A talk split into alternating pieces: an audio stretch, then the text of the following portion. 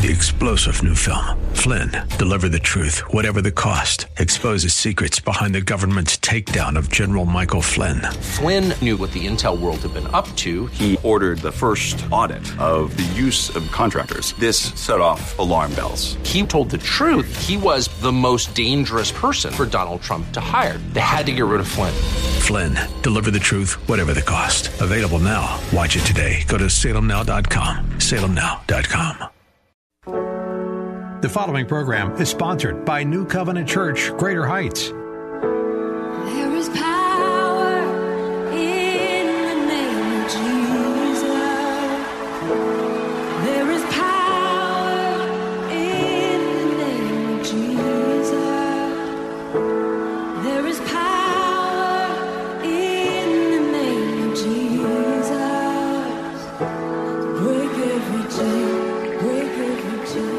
Compulsive behaviors and addictions have long been a pandemic in our society. People are in bondage to alcohol, drugs, pornography, codependent relationships, and more. If you or a loved one is stuck in the cycle of shame, guilt, and continued destructive behavior, keep listening. God wants everyone to walk out of the darkness and into His marvelous light. Recovery Radio Houston with Pastor John Allworth starts now. Noon, Southeast Texas. It is about to get really cold here in in Houston, but we are on fire for the Holy Spirit here at, at the KKHT studios. I'm coming to you live today, and uh, this is Recovery Radio. But did you know that the Recovery Walk and and what people need to do to to change their lives is the same as the Christian Walk? I mean, it's almost identical.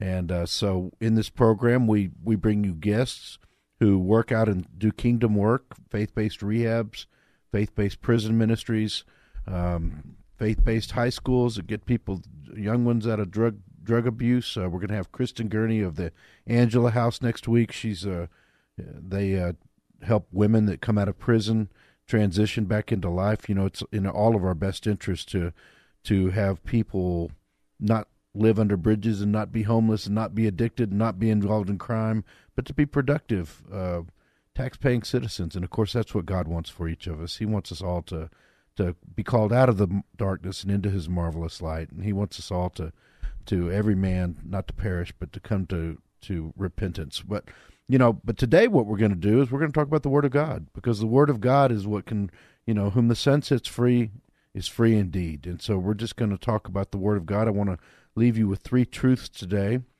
Uh, first, the Bible is an immensely powerful gift that God has given to us. It is was written by 40 to 42 depending on which scholar you listen to, people over 2500 years on three different continents and it fits together seamlessly telling one story. There's really only one author and that is God himself. The words of the that we read in the Bible were inspired by the Holy Spirit and I think you can see this truth. I don't have time to get into this today, but if you look at, for example, the chiastic structure, which is a ancient way to write. Uh, for uh, let me give you an example of a chiasm. When the tough gets, when the going gets tough, the tough gets going. Folds back in the creation story is a chiasm. There are 81 chiasms in Genesis alone. The first five books of the Pentateuch are, are a chiasm, with Leviticus in the middle. And uh, we're going to talk about the Beatitudes today, also, which are a chiasm. But in any event, uh, the Bible speaks to us wherever we are. It is truth handed down millenniums. It's just as relevant today as it was when it was penned, and uh, it is given to us as an open book test, essentially to to strengthen us and guide us on our spiritual journey. It's a wonderful gift. Second, John's gospel begins by calling Jesus the Word. So uh, we have access today to the most powerful sermon ever given, which is the Sermon on the Mount, which is in Matthew's chapters five through seven. And I want to encourage you if you're ever confused about your purpose or how to live a godly life, how God wants you to live the abundant life that Christ promised in John 10:10, 10, 10, this sermon is the first place I would recommend that you turn.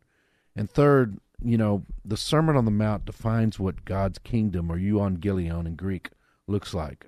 And euangelion is uh, directly translated as gospel or good news, but when Jesus used it um, when he announced his ministry, he he meant it to be. It had a sort of a political connotation back then, and he said, "This is the kingdom of God. The, this gospel that I'm preaching, this good news." And the setting of the scripture of the Sermon on the Mount And the opening pronouncements, as we referenced, known as the Beatitudes, let us know that God's kingdom is open to everyone. Jesus uses this sermon to turn the world upside down. Everybody that thought they were in, the Sadducees, the Pharisees, thought they were all that in a bag of chips, they, they were out. And Jesus is preaching, you know, Jesus said, I have not come to call the righteous, but to call sinners to repentance. Jesus said, I've come to seek and save the lost. And he puts blessings over people that, and that's particularly in, in the culture that existed back then, that was just shocking that no one understood. Jesus tells us in Matthew 6.33, he tells us, Seek ye the kingdom of God and his righteousness first, and everything else will be added to you. And then he tells us in Matthew 7.24, and I'm paraphrasing here, uh, that that we should build our house on the rock. He says, "Whoever hears these words of mine, but catch this part: whoever hears these words of mine and does them, puts them into practice, builds his house on a rock, and therefore, when the rains come and the winds blow, his house is solid." So that's in the middle and the end. But you know that there are a majority of religious scholars that don't really believe the Sermon on the Mount was given as we see it in the Bible. I, I can't believe that they come up with that. Um, the Sermon on the Mount. I, am an attorney as well as a pastor. The sermon in, in, in lawsuits, we make what's called opening statements at trial, where we say where we, we want the evidence to go and what we think the case is about and who's right and who's wrong. Jesus, th- this sermon, this beautiful, masterful, wonderful, greatest sermon ever given, known as the Sermon on the Mount, it is Jesus' opening statement to the world about who he is and what he wants to accomplish and what God's kingdom looks like. And most importantly, that God's kingdom is open to everyone. He is announcing it's open to everyone. And we can see, I'm trying to fly. I'm sorry if I'm talking fast. I've got a lot of material. This is a, a sermon I've preached at New Covenant Church, Greater Heights, and I won't get be able to get through it all on the radio. You know, I'd love for you to join us at New Covenant Church, Greater Heights. We're Sunday nights in the Heights. We're a church plant so we decided to start at night for a couple different reasons. One, to give people an opportunity to come check us out. Two, you, you may be in a perfectly happy eh, where you are in a great Bible based church, and that's wonderful.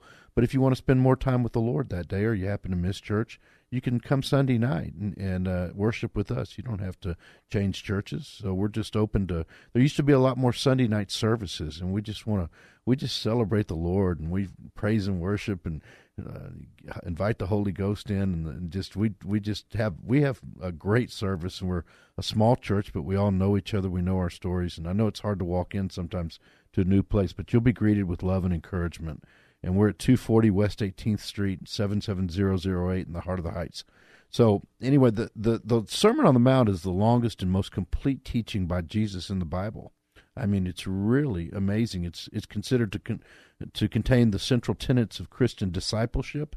It is considered, even those by people that aren't Christians, to be the greatest discourse on morality and ethical living ever produced. One might refer to it as the ethics of the kingdom. Uh, noted psychiatrist once said that you could take all the psychiatry, all the advice, all the counseling that was ever written, com- and combine it, and it would pale in comparison to the advice given on the Sermon on the Mount. It's impacted billions and billions of people, and it's really set the stage for our society, for our laws, what we consider as right and wrong, our ethics. You know, and St. Augustine, for example, considered the Beatitudes a central element of the sermon, but other theologians see the sermon centered around the Lord's Prayer. The beautiful thing about the Sermon on the Mount, to me, among well, among other things, one of the most beautiful things is that it speaks to us. These Beatitudes that we're going to get into in just a second, they speak to us wherever we're at. Have you ever noticed how you read the Bible um, and you've read it through, and you know you read these scriptures, and God speaks to you, and it's it's you have revelations, and it's wonderful, and it helps you up, and it lifts you up.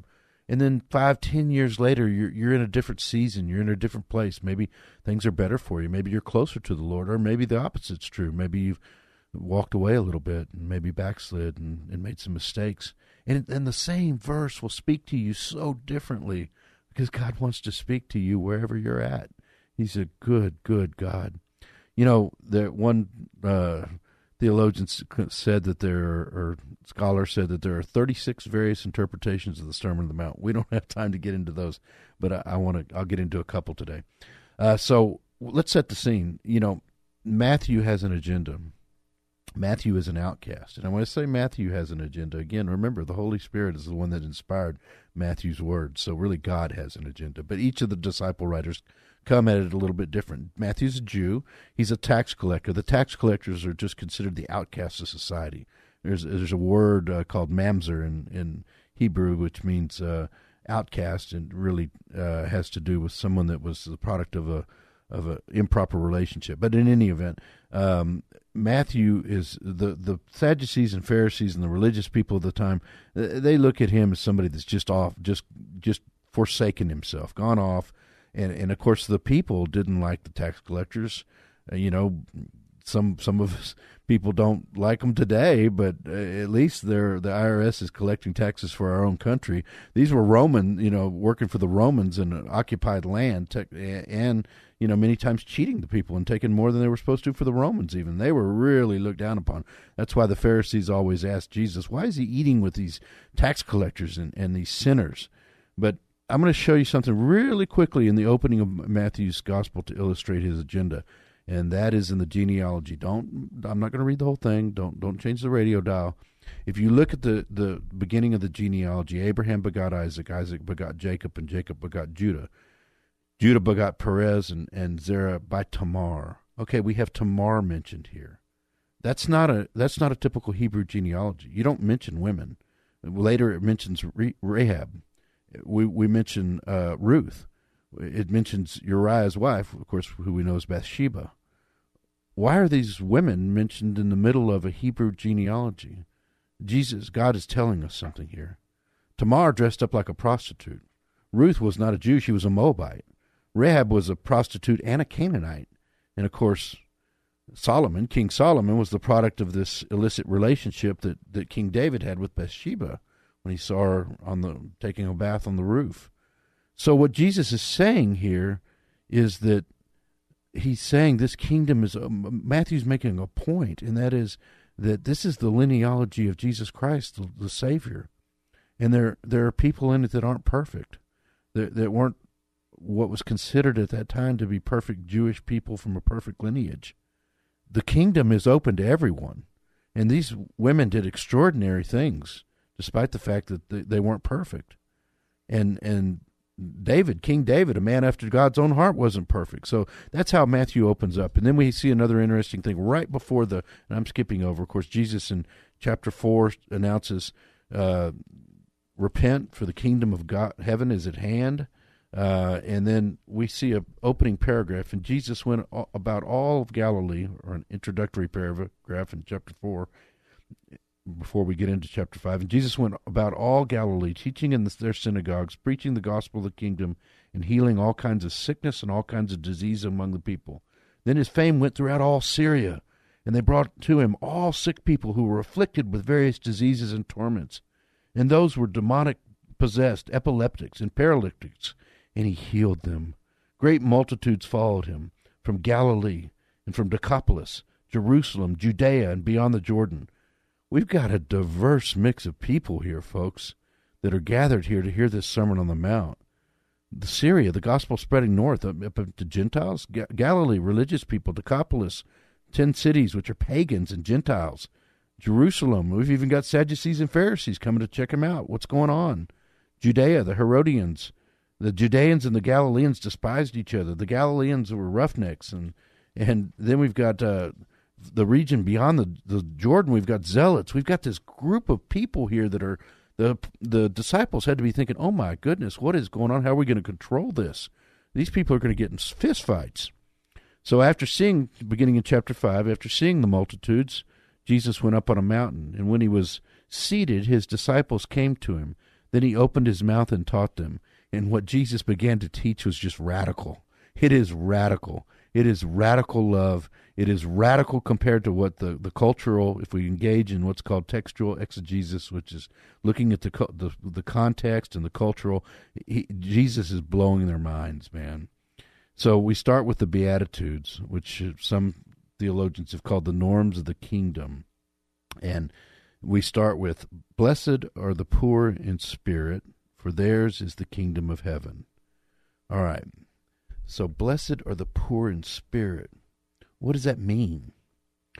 You know, this has a this is recovery radio, and this has a, a specific intent to those of us who have diff- had difficulties in life, and and have been downtrodden and and have made mistakes and and didn't know what to do and were were lost.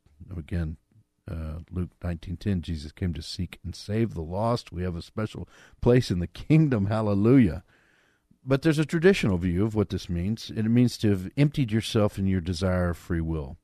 And the example that many people give is in Luke 18, uh, verses 9 through 14, which is, I'm going to paraphrase very quickly here, which is the parable of the tax collector. There we go, tax collectors again, and the Pharisee. And the Pharisee's at one end, and he says, I am so, God, I thank you that I am not like other men, extortioners, unjust, adulterers, or even like this tax collector down there. I fast twice a week. I give tithes of all that I get. But the tax collector, he was standing there and he, he beat his breast and he said, God, be merciful to a sinner, I tell you. Jesus says, I tell you, this man, the tax collector, went down to his house justified rather than the other. For everyone, we, here, here we go, a chiasm.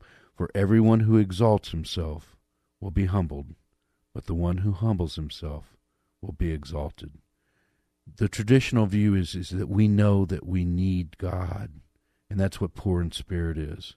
That we've given up our Thy will be done, as we see later in the Lord's Prayer. It's one of the things they teach in, in recovery centers across the nation, is, or at least faith-based ones, is not your will, but His will be done. That we need Him in our lives. But there's another view that's expressed in a, a for example, in a very wonderful book by Dallas Willard called The Divine Conspiracy and in this view, Jesus did not say the blessed are poor in spirit because they are poor in spirit. Instead, we miss the point, according to him. Jesus is saying God's blessings fall on all, even the down and out, the deplorable in our society, those down and out. Now, what does blessed mean? You know, the eh, easy translation is happy. But I think a better translation is God's favor is upon. So God's favor is upon which one's right?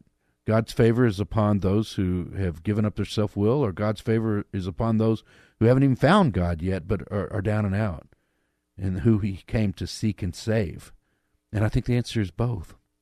The answer is both. That's the beauty of so much of the Bible. It speaks to us wherever we are whatever stage in life we found, God's got His hand out. He wants to call us out of the darkness and into the into His marvelous light. And then once we're we're there, He wants us to do His will. He wants us to be His ambassadors on earth. He wants us to be His co-workers, as we see in Second Corinthians chapter six.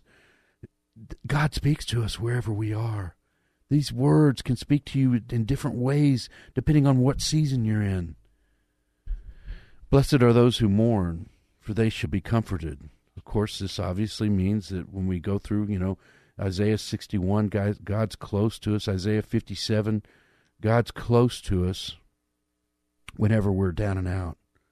He's close to the brokenhearted. He's close to us when we lose people.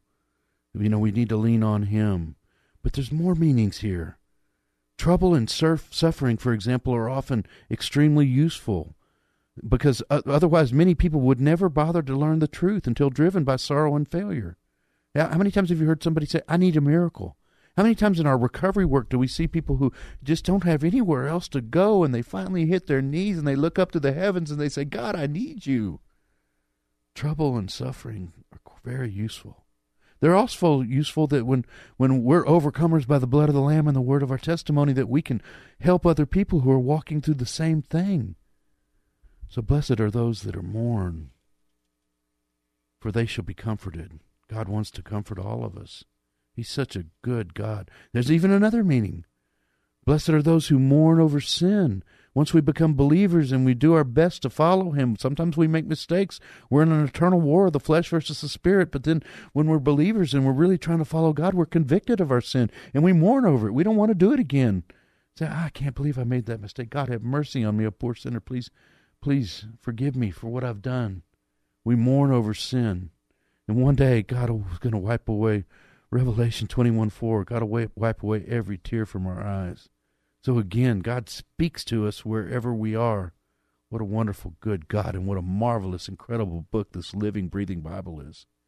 I'd love to share. I'm going to, by the way, I'm going to be preaching the third uh, in a series, and we'll summarize uh, what we've done in the first two series on, on, the Sermon on the Mount. We're going to be concluding it this Sunday. at 240 West 18th Street, 77008 at 6 p.m. We're a non denominational, Bible based, spirit filled church.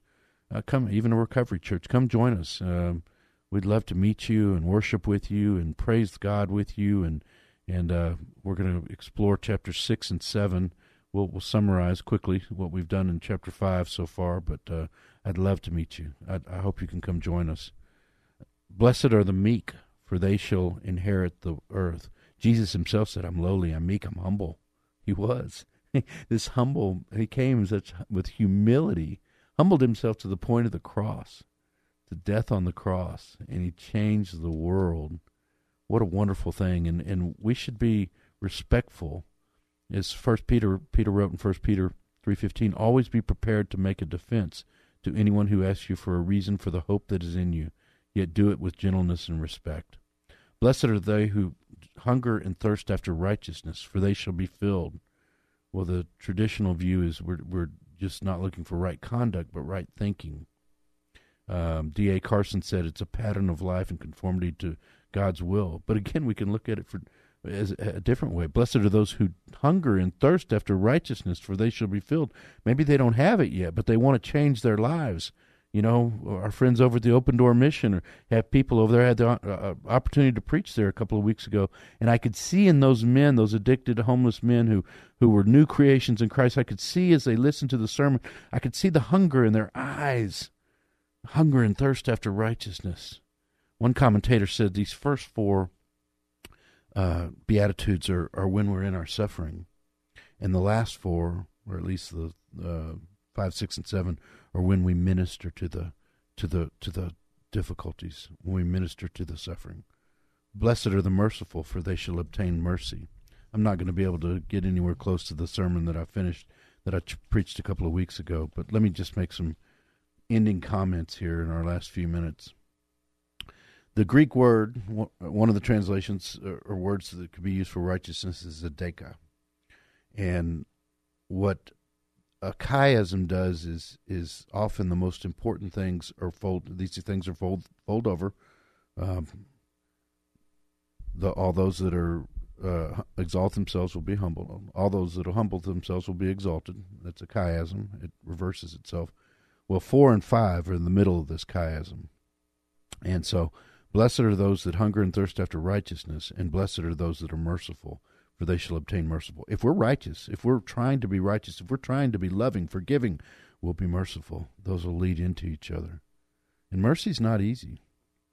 Compassion or forgiveness towards someone when you've got power over them is, is difficult. Look at the world. The world likes mercy. We've got we've got world hunger. Mercy is compassion in action. And, but it's so important. Look at the mercy that God's given us when Jesus Christ went to the cross and nailed every one of our trillions and trillions, quadrillions of sins up on that cross so that we could be forgiven.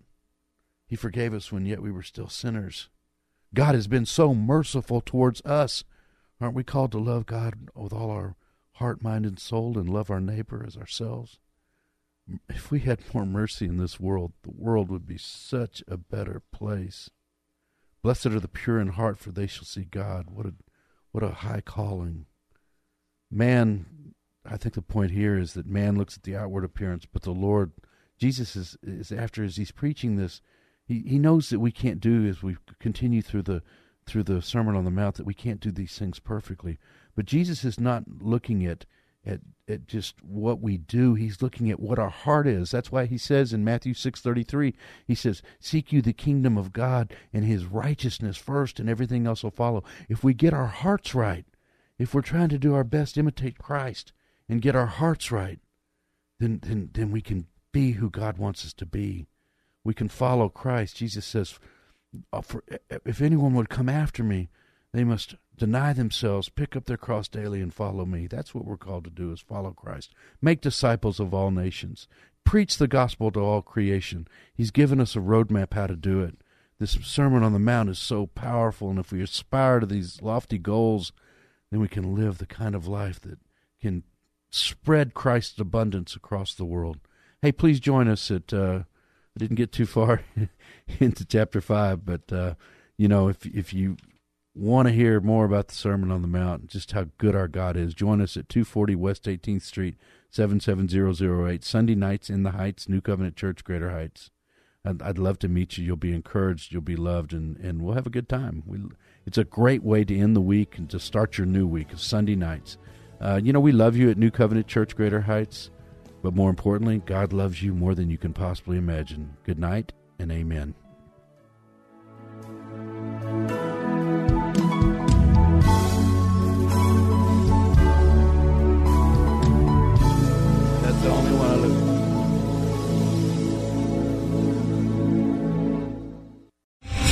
Star general Michael J. Flynn, head of the Pentagon Intelligence Agency, knew all the government's dirty secrets. He was one of the most respected generals in the military. Flynn knew what the intel world had been up to. He understood its funding. He ordered the first audit of the use of contractors. This set off alarm bells. The explosive new documentary, Flynn, Deliver the Truth, Whatever the Cost, uncovers the facts behind this scandal. Flynn told the truth. He was the most dangerous person for Donald Trump to hire. I find out the worst enemy that I'm going to face in my life is right here in America. They took my assessment and they wanted me to change it. And I was like, I'm not changing it. They had to get rid of Flynn. With in depth interviews, archival footage, and never before seen personal records of the man behind the headlines. I just felt like I was drowning. Flynn, Deliver the Truth, Whatever the Cost. Available now. Watch it today. Go to salemnow.com. Salemnow.com.